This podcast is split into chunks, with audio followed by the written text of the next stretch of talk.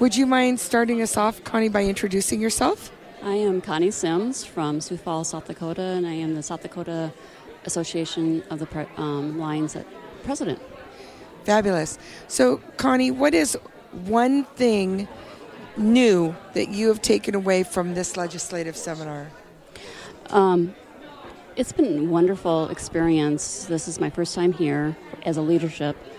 Um, and it, it's just a growing experience. I mean, there's so much to learn and networking with other leaders and representatives. It's just, the staff has been wonderful.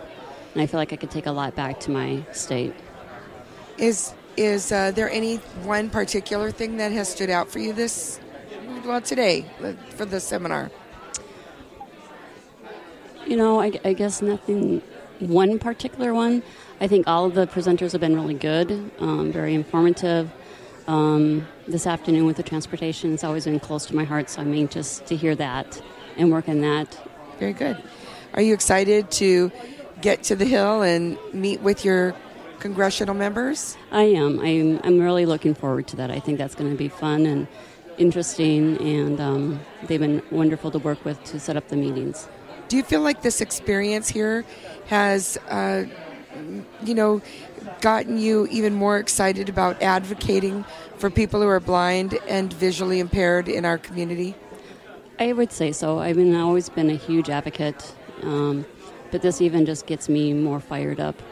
So, as a first-time attendee, what would you say to somebody else who's considering coming next year to the legislative seminar?